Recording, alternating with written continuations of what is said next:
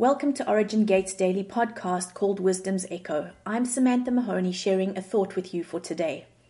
Last week I spoke about discernment and asking God for that discernment. I spoke about how we can water down the gospel um, to accept it so that it tickles the ears. And I mentioned different ways that you can spoil the gospel. One was by substitution, and that is where a substitute is offered in place of Jesus Christ. The gospel is totally spoiled then. You may spoil the gospel by addition. You only have to add to Christ, and the mischief is done. The gospel ceases to be a pure gospel. You may spoil the gospel by interposition. You only have to push something between Christ and the eye of the soul to draw away the sinner's attention from the Savior. The mischief is done. And the next way that you may spoil the gospel is by disproportion. You only have to attach an exaggerated importance to the lesser things of Christianity and a diminished importance to the first things, and the mischief is done. So these were some of the things that I spoke from, and they came from a 19th century pastor and author called J.C. Ryle. And um, this was quite an eye opener for me. I ended my last podcast by uh, recalling what Paul said to Timothy in one of his letters. In 1 Timothy 6:20 he says, "O Timothy, guard the deposit entrusted to you." Again in 2 Timothy 1:14 he reiterates, "By the Holy Spirit who dwells within us, guard the good deposit entrusted to you." What is that deposit? Well, the Holy Spirit leads us in all things that are truth. He is the Spirit of truth. We have the Word, which is our gold standard of truth. And that is what we need to measure everything that we think has been given to us as revelation against the truth. The Holy Spirit within us teaches us how to guard through discernment. And it's a skill, and I say it's a skill because it can be learned. We're not just born with this amazing discernment, but it's a skill that doesn't tend to make us popular because it's going to require us to make clear distinctions between what is good and what is evil. Now, if you think about what all is happening in the earth today, this is exactly where we are. We are calling things, our leaders are actually putting it out there, and they are forerunners in this area. And I'm not talking about our Christian leaders, I'm talking about our governmental leaders. They are pushing an agenda which is so blatantly against the word of God. And it's so, it's so concerning for me to hear Christians, people in the body of Christ, leaders in this area, totally agreeing with this. They are blatantly calling evil good and good evil. You know, and sometimes when a Christian does stand up and they do say something or they voice their opinion, bringing the plumb line in, I am amazed. You just look at any Facebook post where somebody posts something that is in line with the Word of God and it addresses something that is out of alignment that the world is calling okay. And you will find the majority of Christians jump on board and saying, this is, this is ridiculous. I thought you were a Christian. Where's your love? You're supposed to lead by your love. Yes, we love, but we don't have to accept that which is blatantly against the Word of God. We see this all over the place. In New Zealand, where I come from, they are already, or they wanted to. They didn't get away with it, but I don't think it's fallen off the agenda. They wanted to label the Bible as hate speech because it addresses sin. And so, yeah, we see this the, the voice of the Christian and the upright and the righteous is becoming muzzled. We're becoming voiceless and invisible. And you know what? It is actually our own fault. Because over time, as I said, as the world has, has welcomed in perversity with open arms, we've kept our mouths shut in the name of love. We have been ashamed to acknowledge Jesus in front of man. We haven't taken up our crosses and followed him on the narrow path. You know what? Christians don't like the narrow path. They don't like things where we are um, actually called to to drop the things that dis uh, that God disapproves of because it tickles our fancy.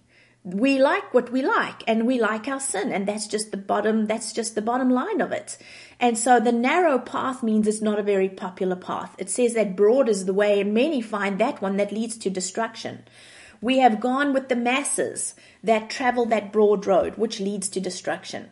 You know, when when all of this stuff started coming out in the beginning, I think at even at this point, some of us have become so desensitized to some of these um, glaring um, oppositions to the word of God. And I wanted to pray. I was I was I was thinking, God, you know, maybe I need to get up into my mountain and I begin to pray so that your children can wake up and stand on the walls of our nation so that, you know, when all the stuff starts to come in through the gates of our nations, the Christians are there standing on the walls and, you know, in their position, seeing what's coming and, you know, and bringing this before you in intercession.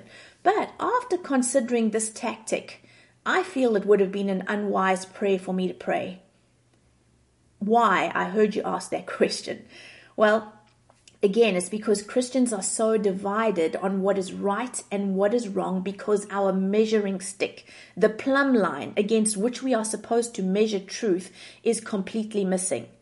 If these Christians stood on the walls, what would they be praying?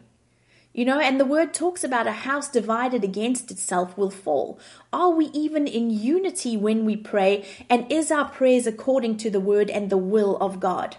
We want an easy way out of everything. We want the path of least resistance. In fact, this is human nature to just want an easy, cushy life. But unfortunately, this is not the path marked out for those who will follow Christ. The words of Jesus in Matthew 10 34 to 37 warn about the consequences of those who are going to follow him. You know, we've heard this is the most erroneous message that's ever gone out there. Come to Jesus and all your problems will go away. No, they're only going to start then, okay? Because now, now you, now you definitely have a target on your back in the realm of the spirit, but that, there's more to it. I mean, this is what it says in Matthew 10. Do not think that I have come to bring peace to the earth. I've not come to bring peace, but a sword. For I have come to set a man against his father, a daughter against her mother, a daughter in law against her mother in law, and a person's enemies will be those of his own household. Whoever loves father or mother more than me is not worthy of me. Whoever loves son or daughter more than me is not worthy of me. Wow. I mean, that's, that's quite strong. So with discernment, division is going to come. Why? Because truth is not popular. A person who seeks to be discerning must be willing to suffer the effects of this division. It's not only going to divide believer from unbeliever, but it's even going to divide a discerning believer from one who is undiscerning. It's going to, it will separate the mature from the immature and the naive from the prudent. I mean, I mentioned it already. What happens when someone posts something on Facebook, right? They get shot down. Who? Not by the world, by other believers okay, who call them unloving and religious because they're making a stand according to scriptures.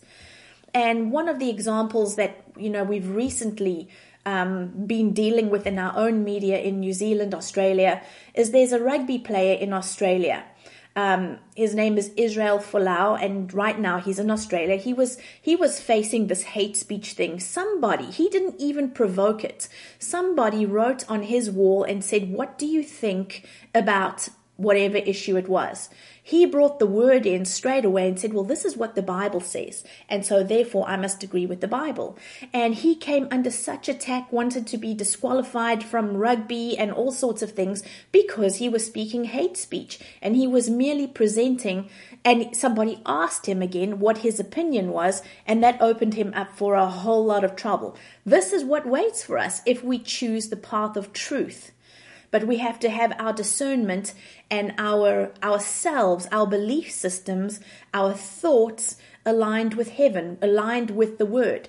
Now, in last my last podcast, I was speaking about messages that are out there that are so contrary to the word. And as I listen to some of these messages and they are recorded, so there's no um, distorting the facts of what is being said, and I see some of the believers that we know and associate with going, this is awesome. And it is so contrary to the word. One of them being, we no longer need the Bible because the Bible was written for a different um, nation, a different culture, in a different period of time, and therefore we no longer need the word. Another one was, we are the word, so why do we need the word? Is that, is that really true? That's the biggest lie. I mean, Jesus is the word, and I'll bring this to your attention in just a few minutes, but he is the word. So are you inadvertently saying that we no longer need Yeshua? We no longer need Jesus because we are the word? And if we are the word, how can we accept all of the stuff that is being called evil good and good evil, you know, if we were in fact the word of God. There's there's something that doesn't marry up here. But there are several forces that work against us as we attempt to be men and women of discernment. One of those forces are internal, stemming from our own sinful human natures. And the second one are the spiritual forces in the spirit realm that seek to promote deception. And let's just examine a little bit of these challenges to understand why Christians today do not place greater emphasis on the practice of discernment. So, firstly, as we pursue discernment, okay, as we pursue the truth, that means some things in us are going to have to change where we don't align with that truth. Our sinful natures will fight against us. Um, and we're soon going to discover a part of ourselves that doesn't want to make a clear distinction between what is good and evil, what is right and true.